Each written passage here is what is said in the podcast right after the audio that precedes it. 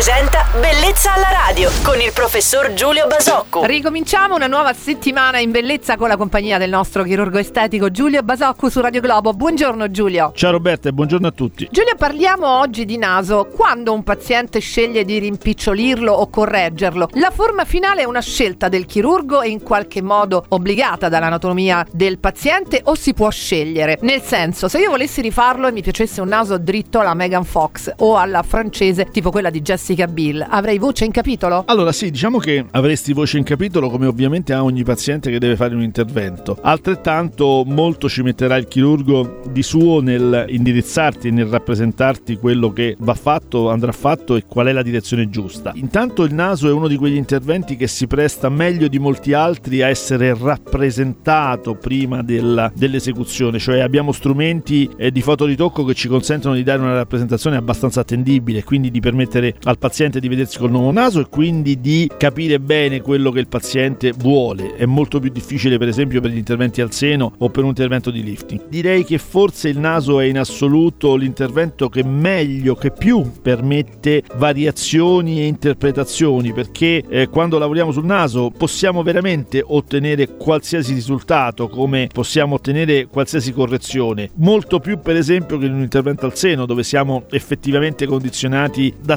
tantissime cose. Ecco, il naso più di altri interventi permette un grande spazio di manovra. Grazie Giulio, come sempre per la tua disponibilità nel rispondere alle mie domande, alle mie curiosità, sempre con sincerità. Il nostro professore Giulio Basocco torna domani su Radio Globo. Buon lunedì Giulio! Ciao Roberta e buon lunedì a tutti. Bellezza alla radio.